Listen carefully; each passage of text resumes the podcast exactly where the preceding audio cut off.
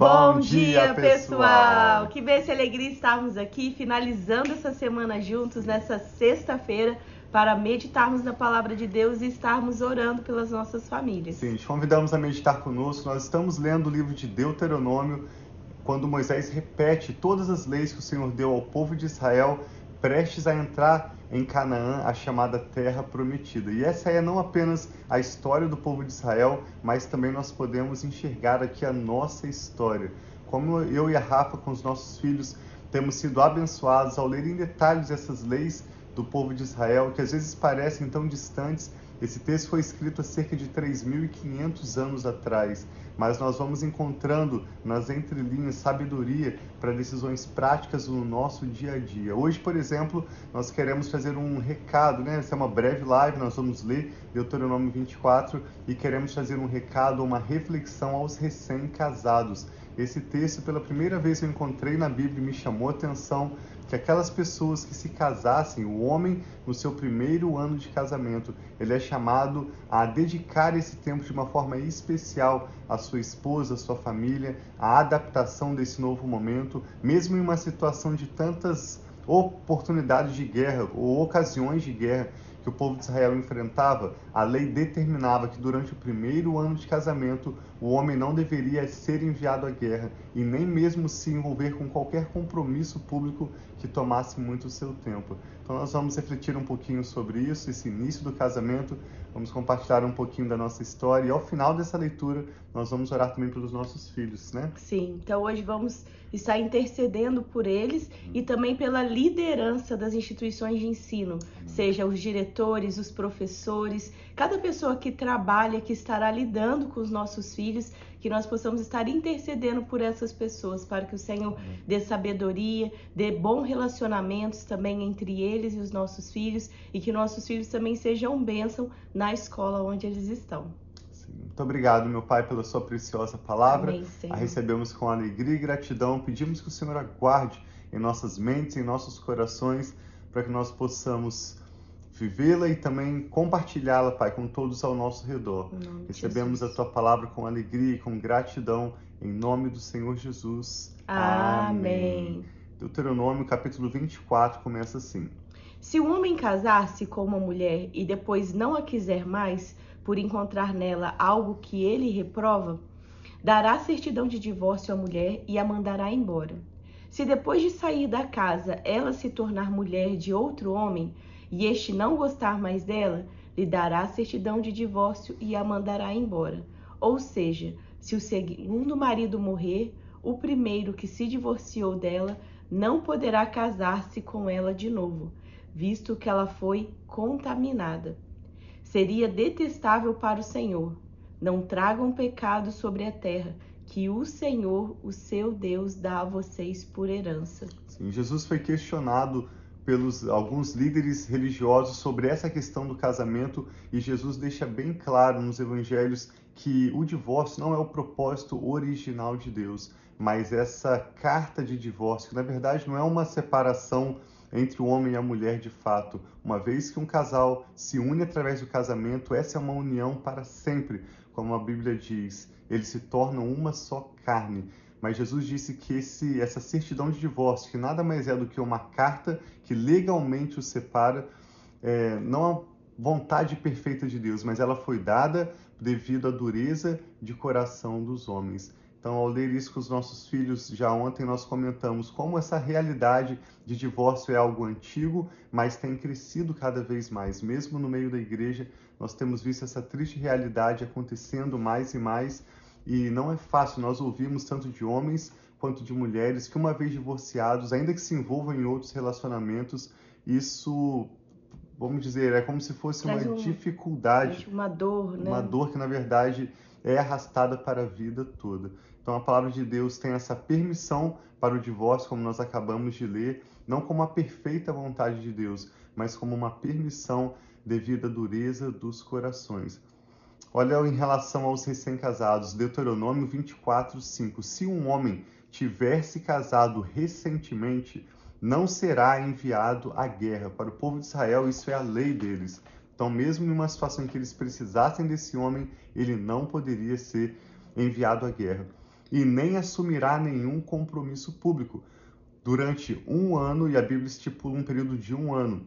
Ele estará livre para ficar em casa e fazer feliz a mulher com quem se casou. Isso chama nossa atenção claramente em relação a esse período de uma adaptação, de um aprender a viver juntos, como é importante um homem e uma mulher aprender a ter o tempo para abençoar o seu próprio cônjuge, tanto em relação à sua intimidade, como também em relação ao compartilhar um lar juntos mas a Bíblia coloca um período de um ano, especialmente após o casamento, como um período crítico. Então, se você está prestes a se casar ou se você está no início do seu casamento, nós queremos destacar que esse primeiro ano é tão fundamental, tão importante que a Bíblia o destaca como um período em que você deve evitar se comprometer em batalhas, em posições de liderança, em talvez até mesmo compromissos no seu trabalho que vão exigir demais o seu tempo que você esteja fora de casa. Então, cuidado, porque se a palavra de Deus alerta em relação a isso, é porque isso tem um certo valor. Sim. Não tomem as duas pedras de moinho, nem mesmo apenas a pedra de cima, como garantia de uma dívida, pois isso seria tomar como garantia o meio de subsistência do devedor. Se um homem for pego sequestrando um dos seus irmãos israelitas, tratando-o como escravo ou vendendo, o sequestrador terá que morrer eliminem o mal do meio de vocês. Nos casos de doença de lepra, tenha todo o cuidado de seguir exatamente as instruções dos sacerdotes levitas. Sigam cuidadosamente o que ordenei a eles. Lembre-se do que o Senhor, o seu Deus, fez com Miriam no caminho, depois que vocês saíram do Egito. Vocês lembram o que aconteceu com Miriam quando ela e Arão criticaram Moisés ela foi tomada de lepra. E esse termo lepra representa, significa não apenas a lepra em si, mas várias doenças de pele. Moisés orou por ela e ela foi curada. Verso 10: Quando um de vocês fizer um empréstimo de qualquer tipo ao seu próximo, não entre na casa dele para apanhar o que ele oferecer a você como penhor. Fique do lado de fora e deixe que o homem a quem você está fazendo o empréstimo traga a você o penhor. Se o homem for pobre, não vá dormir tendo com você o penhor. Devolva-lhe o manto ao pôr do sol, para que ele possa usá-lo para dormir e lhe seja grato. Isso será considerado um ato de justiça pelo Senhor, o seu Deus. Não se aproveitem do pobre necessitado, seja ele um irmão israelita ou um estrangeiro que viva numa das suas cidades. Paguem-lhe o seu salário diariamente, antes do pôr do sol, pois ele é necessitado e depende disso. Senão, ele poderá clamar ao Senhor contra você e você será culpado deste pecado. Os pais não serão mortos em lugar dos filhos, nem os filhos em lugar dos pais, mas cada um morrerá pelo seu próprio pecado. Não neguem justiça ao estrangeiro e ao órfão, nem tomem como penhor o manto de uma viúva. Lembre-se de que vocês foram escravos no Egito e de que o Senhor, o seu Deus, os libertou. Por isso, ordeno a vocês que façam tudo isso. O capítulo vai encerrar falando sobre o que nós podemos entender no contexto de hoje como a importância de, no nosso orçamento financeiro, separarmos uma porção para doarmos a pessoas carentes. Nós, é claro, podemos, devemos ter uma verba para presentes. Nós compramos tantos presentes para familiares e amigos, mas também é importante nós nos planejarmos no nosso orçamento financeiro para termos uma porção dos nossos rendimentos para abençoar pessoas carentes. Aqui destaque especialmente o estrangeiro, a viúva e o órfão. Quando vocês estiverem fazendo a colheita da sua lavoura e deixarem um, figo, um feixe de trigo para trás, não voltem para apanhá-lo Deixem-no para o estrangeiro, para o órfão e para a viúva, para que o Senhor, o seu Deus, os abençoe em todo o trabalho das suas mãos. Quando sacudirem as azeitonas das suas oliveiras, não voltem para colher o que ficou nos ramos. Deixe o que sobrar para o estrangeiro, para o órfão e para a viúva. E quando colherem as uvas da sua vinha, não passem de novo por ela. Deixem o que sobrar para o estrangeiro, para o órfão e para a viúva Lembre-se de que vocês foram escravos no Egito, por isso ordeno a vocês que façam tudo isso. Então, o povo eles sabem o que é ser escravo, o que é ser é, é, as pessoas cobrarem dele muito, deles muito mais do que eles poderiam fazer, porque eles foram expostos a uma escravidão assim muito né, cruel, exagerada. Então agora Deus está chamando eles, assim como vocês foram libertos, eu tive a graça, o amor, tirei vocês daquela situação, sejam misericordiosos, sejam olhe para aqueles que estão sofrendo com olhar também de graça, com olhar abençoador. E que assim seja sobre a nossa vida. Amém. Tantas vezes nós passamos por alguma dificuldade que, e essa dificuldade faça-nos olhar para o outro quando nós vemos uma pessoa que está passando por uma mesma dificuldade que nós passamos, nós sabemos o quão ruim ou quão desafiador é passar por aquela situação. Então que Deus possa nos dar a graça, possa nos dar misericórdia e compaixão para nós estarmos ajudando o nosso próximo também que esteja passando por um momento difícil. Sim, e eu lembro que nós iniciamos essa leitura de Deuteronômio capítulo 24 falando sobre o contexto do casamento. Então nós podemos entender que apesar dela trazer diversas leis, esse capítulo está no contexto de casamento. Ele começou tratando sobre a questão do divórcio, em seguida sobre os recém-casados e conclui falando sobre hoje nós não plantamos necessariamente uva, você provavelmente não tem uma lavoura no seu quintal, mas você tem um orçamento financeiro, independente de como o Senhor está trazendo a provisão financeira para a sua vida e para a sua família, é importante que no seu orçamento você planeje ter essa porção para presentes, para doações. Tudo isso é importante também para o início do casamento. Eu lembro quando eu e a Rafa nos casamos, eu estava trabalhando há pouco tempo, há pouco mais de dois anos, então ainda aprendendo a lidar com as nossas finanças. Nós valorizamos o que nós lemos aqui no início desse capítulo, apesar de naquela época não saber dessa clara orientação que está em Deuteronômio 24, 5, mas foi um ano em que nós, é, apesar de tanto depois, tanto liderarmos juntos na igreja, nos envolvermos com ministérios, durante o nosso primeiro ano, nós não apenas não servimos na igreja, como nós escolhemos participar de um bom pequeno grupo. Nós tivemos o privilégio de participar de um pequeno grupo liderado pelo Paulo e a Aninha lá em São José dos Campos. E como naquele um ano nós fomos abençoados ao participar semanalmente de uma reunião na casa deles, onde nós recebíamos a ministração da palavra de Deus, nós orávamos com eles, fizemos amizades com novos casais. Né? Foi um período Sim. em que eu e a Rafa viajamos bastante. Muitas vezes nós perdíamos esses encontros depois que passaram alguns anos e nós começamos a liderar e nos envolver ministerialmente. Nós até pedimos perdão ao Paulo e à Aninha por muitas vezes que nós estávamos ausentes dos encontros deles, apesar de fazer parte do grupo, mas hoje, com um pouco mais de experiência, a gente olha para trás e vê, nós estávamos sendo cuidados por um casal experiente, um casal tão abençoado, nós estávamos aproveitando nossas oportunidades de folga para ir passear juntos, nós aproveitamos bem o nosso primeiro Sim. ano. Né? Estávamos criando esse vínculo, aprendendo mais um sobre o outro, conversando, por mais que durante todo o tempo que nós estávamos namorando, que nós estávamos, durante o nosso noivado, a gente sempre teve uma comunicação muito boa, mas no início do casamento é o tempo de acertos, onde nós precisamos ter o coração aberto a aprender mais sobre o outro, a se deixar ser aprendido. Então, que Deus abençoe muito. Se você Amém. que está aí conosco é recém-casado ou casada, ou se você tem um filho ou um familiar que está recém-casado, você pode também ou encaminhar esse vídeo ou estar co conversando com essa pessoa da importância de dedicar mais tempo para o cônjuge, para né, o cônjuge e aprender mais para ir adaptando a nova vida, que não é mais a vida de solteiro, que é uma vida diferente de compartilhar a vida juntos. Então, glória a Deus, né? Nós Pode falar. Só mais um, um, detalhe, Rafa já vai orar na nossa campanha pelos filhos. Esse é um recado também, eu sei que muitas pessoas experientes acompanham a nossa live através do podcast ou mesmo do Facebook, no YouTube. Se você tem o seu filho, como a Rafa disse, que é recém-casado, ou o seu neto, uma pessoa de quem você é muito próxima, aprenda também com essa instrução da palavra de Deus sobre o valor do primeiro ano do casamento, a se afastar um pouquinho no sentido de orar mais por eles, de ajudá-los o que você pode fazer remotamente, mas evite estar muito em cima, visitar muito, dar muito palpite, porque esse primeiro ano do casamento é um momento importante para o casal adaptar dentro do mesmo lar, compartilhando da comida do mesmo fogão, da mesma cama, do mesmo quarto, do mesmo banheiro.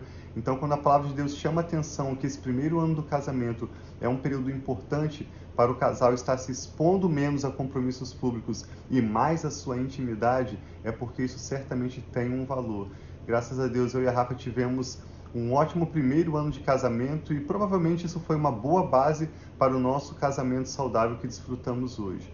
Então, obrigado por compartilhar essa ministração. Se você se lembra de alguém que está prestes a se casar ou alguém recém-casado, e nós vamos agora encerrar essa live orando pelos nossos filhos. Lembrando que nós estamos em uma campanha de 21 dias de oração e hoje nós vamos orar Sim, hoje nós vamos orar então pelas lideranças da escola dos nossos filhos, sejam professores, diretor, tantos cargos que existem numa escola, quantas funções e responsabilidades. Então, que essas pessoas tenham a sabedoria do Senhor, tomem Amém. decisões sábias, que elas possam ser uma bênção para tantos alunos, tantas crianças que estão nessas escolas e que elas possam ter forças também para cumprir aquilo que Deus tem chamado cada uma delas para ter sobre esse lugar que Deus tem permitido elas trabalharem. Então vamos orar. Pai, obrigado pelo teu amor, o teu cuidado, Pai, por tantas pessoas que têm se unido a nós em oração, têm se despertado pela necessidade de intercedermos, Pai, pelos nossos filhos. Pai, em nome de Jesus, hoje colocamos diante de Ti a escola dos nossos filhos e cada um dos funcionários cada um, Pai, daqueles que têm tido influência e liderança sobre este lugar. Eu coloco diante de Ti, Pai, todos os supervisores, diretores, Senhor, Sim, cada profissional, os professores, cada uma das áreas de uma escola, Pai, cada pessoa Sim, pai, que irá interagir com os nossos filhos diretamente e indiretamente, nós colocamos diante de Ti. Pai, dê visão para essas Amém, pessoas, dê o temor do Senhor para essas pessoas, livra-os, Pai, de trazer coisas que sejam ruins para as crianças, que sejam má influências. Nós pedimos, Pai, que o temor do Senhor, a verdade do Senhor, os direcionamentos do Senhor para tantas crianças estejam, Pai, sobre a vida dessas pessoas, que eles estejam lidando, Pai, Senhor, com sabedoria em cada uma das questões que eles têm responsabilidade de decidir sobre a escola, sobre os currículos, sobre como irá, Senhor, acontecer na escola, nós colocamos diante de Ti. Amém, que eles possam, Pai, também ser guardados, de, que os, as crianças honrem cada um da, dos seus professores, dos líderes, Pai, dessas escolas. Sim, e nós pedimos, Pai, cuide de cada um deles e cuide do relacionamento deles com os nossos filhos também. Que seja um relacionamento respeitoso, que seja um relacionamento de honra, Pai. Isso que eu te peço. Aquilo que talvez nós nem sabemos como orar e pedir, que essas pessoas precisam, Pai, para esse tempo, seja de início das aulas, ou seja, para a continuação desse ano escolar. Pai, o Senhor sabe das necessidades de cada uma dessas desses funcionários, Pai, envolvidos na educação dos nossos filhos. Vá de encontro, Pai. Vá de encontro, traga profissionais, talvez, que estão sendo é, necessários nas escolas. Se há falta de professor, se há falta, Pai, de algum cargo, Pai, de pessoas, traga, Pai, pessoas específicas para esses cargos, para essas posições necessárias, em nome de Jesus que a escola dos nossos filhos sejam bem geridas, Amém. que as escolas dos nossos filhos, Pai, tenham paz, que a escola dos nossos filhos assim tenham professores diretores, funcionários, Pai, com o coração aberto a amar essas crianças, a servir essas crianças e a respeitar e honrar, Pai, o direito de cada um dos nossos assim filhos. Em nome de Jesus, assim que nós oramos. E eu coloco diante de Ti cada família aqui também representada, necessidades, Pai, que são, sejam elas uma porta de trabalho, de cura, de paz nos lares nós oramos em concordância, Sim, Pai, Pai declarando a bênção do Senhor sobre os casamentos, a bênção do Senhor sobre os relacionamentos, a bênção do Senhor, Pai, sobre cada família. Que o Senhor seja, Pai, aquele que nós estejamos olhando e sabendo que o Senhor tem cuidado de nós. Sim, pai, Obrigada, Pai. Entregamos Jesus, esse obrigado, dia, pai. esse final de semana diante obrigado, de Ti. Que o Senhor nos abençoe, Pai. Fique conosco em nome, em nome de Jesus. Jesus. Amém. Graças a Deus. Deus abençoe muito o seu final de semana. Nos vemos de volta aqui no domingo. Sim. Nós amamos muito vocês. Um abração. E vamos continuar firmes na, na campanha de oração. Sim. A gente tem que ver em relação a amanhã, que amanhã não tem live, Sim. mas a gente continua orando né, nesses nossos 21 dias. Sim. Ore que o Espírito Santo colocar no seu coração amanhã e a partir de domingo nós estaremos de volta juntos aqui. Sim. Um abraço.